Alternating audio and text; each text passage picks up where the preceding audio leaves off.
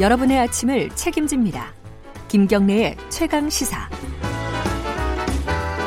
네, 최강 스포츠 KBS 스포츠 취재부 김기범 기자 나와 있습니다. 안녕하세요. 네, 안녕하세요. 프로야구 종반을 향해서 가고 있는데 네. 2위 경쟁이 굉장히 치열하다고요? 그렇습니다. 예. 그 어제 월요일인데도 경기 했었고요. 왜 그래요? 그 수년된 경기들 이제 그래요? 하는데 예. 관심 모았던 2위 경쟁 키움과 두산이 맞붙었는데 이 2위 경쟁하고 두 팀이 맞붙어서 예. 키움이 이겼습니다. 그래가지고 키움이 박병호 선수의 33호 홈런포 등을 앞세워서 6대 3으로 음. 이기면서 2위가 키움이고요. 3위가 두산인데 한 경기 반차로 좀 벌렸습니다. 음흠. 게임 차를. 예. 페넌트 레이스 1위 경쟁도 뭐 아직 완전히 끝난 건 아닌데요. SK가 1위고. 네. 그런데 지금 2위 경쟁이 점입가경이고요. 그 2위가 중요한 위치잖아요. 나중에 포스트 시즌 갔을 때요. 네.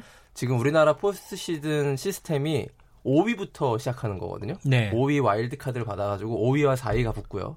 그 다음에 4위가 3위가 준 플레이오프를 하고요.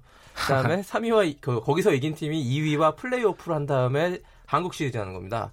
그래서 2위를 차지하는 게 어떻게 보면은 1위 못지않게 중요한 거예요. 1위가 물론 한국 시리즈 직행이 좋은 면이 있습니다만 너무 많은 기간 동안 실전 겨- 경기를 하지 않기 때문에 아. 그 실전 감각 측면에서 약간의 문제가 될 수 있어요. 아, 감이 떨어진다. 그래서 예. 플레이오프가 어떻게 보면은 약간 더 유리하다고 볼 수 있거든요. 음. 단정 지을 수는 없지만 그렇기 네. 때문에 2위 자리를 놓고 이 키움과 두산이 마지막까지 굉장히 치열한 접전을 벌일 것으로 음. 예상이 됩니다. 예. 작년에도 사실 정규리그 우승팀은 두산이었는데 아. 그 한국 시리즈 우승은 SK가 있잖아요. 음. 그렇기 때문에 이게 1, 2위를 누가 하느냐가 또 이제 한국 시리즈 전체 결과까지 좌우할 수 있는 그런 결과기 때문에 아주 예. 계속 마지막까지 그 순위 경쟁이 뜨거울 예. 것 같습니다. 끝까지 재밌네요, 프로야구는.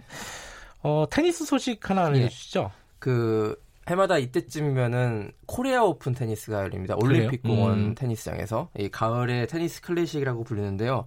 이번 대회 유난히 화제를 모으는 선수가 한 명 있는데 누구예요?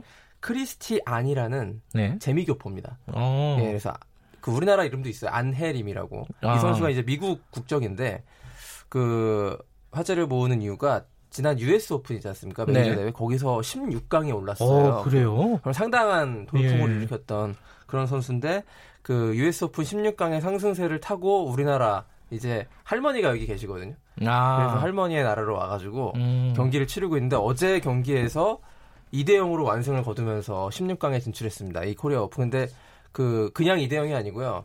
첫 세트 6대 0, 2세트도 6대 0입니다. 아, 그래요? 한 게임도 내주지 않고 6대 0. 상대가 못하는 선수였네요? 아니 잘하는 선수인데요. 아, 그래요? 굉장히 이번 대회 US 오픈 16강에 탄력을 받고 네. 이번 대회까지 와서 어, 갑작스럽게 이제 우승 후보로까지 이제 부상이 되고 있는데 이 크리스티안 이 선수의 어떤 경력이랄까요? 굉장히 네. 좀 특이합니다. 미국 스탠퍼드 대학교에 학사를 받았어요. 공부도 잘하는군요. 그러니까 공- 그러니까 예. 미국은 원래 그렇잖아요. 예. 공부와 운동이 이렇게 그렇게 구분되어 있지 않습니다. 네. 공부도 하면서 운동을 하는데 공부를 그냥 한 게 아니라 굉장히 잘했다. 그래서 음. 부모님은 스탠퍼드 나와서 그냥 너 좀 직장을 갖는 게 어떻겠느냐 음. 이렇게 권유를 했는데 이 본인이 워낙 테니스에 대한 열정이 있어가지고 프로페셔널 선수의 길로 걷고 음, 있고 음. 올해가 굉장히 좀 그런 분기점이에요. 성과를 냈잖아요. US 네. 오픈에서 16강에 들면 우승 상금만 아니 그 16강에 드는 상금만 3억 원이 넘거든요. 아, 그래요? 굉장히- 16강만 들어도? 그렇습니다. 아, 예, 그래요? 우승 상금은 음. 뭐 40억 원 되고요. 예. 그래서 돈도 버는 이 프로페셔널 선수로서의 길을 올해부터 제대로 가고 있는 그렇게 됐고 만약에 코리아 오픈에서 우승하면 이 할머니의 나라에서 우승하는 아주 좋은 스토리가 음. 좀 쓰여질 것 같아서 기대를 보고 있습니다. 공부도 잘하고 운동도 잘하고. 부럽습니다. 예, 엄친 딸이군요.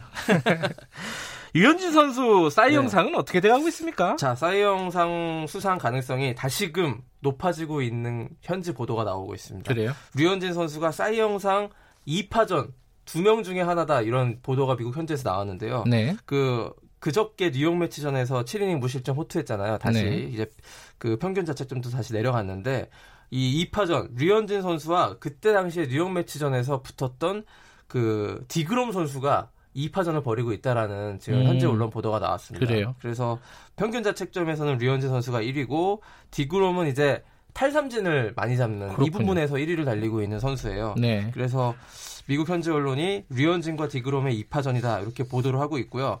류현진 선수 다음 등판 일정이 22일에 콜로라도전이거든요. 콜로라도 그 쿠어스필드 투수들의 무덤이라고 불리는 고지대에서 열리는 경기 아닙니까? 여기서 또다시 좋은 투구 내용을 보여주면 이저 음. 사이 영상이라는 게 이제 기자들의 투표로 선정되는데 여기서 또 한번 기자들의 표심을 잡을 수 있지 않을까 음흠. 그렇게 생각이 되고 이번 경기가 아마 22일 경기가 사이 영상 수상에 가장 큰 고비가 되지 않을까 싶습니다. 음. 주목해 보셔야 될 것 같습니다. 알겠습니다. 오늘 여기까지만 듣겠습니다. 고맙습니다. 고맙습니다. KBS 스포츠 취재부 김기범 기자였고요.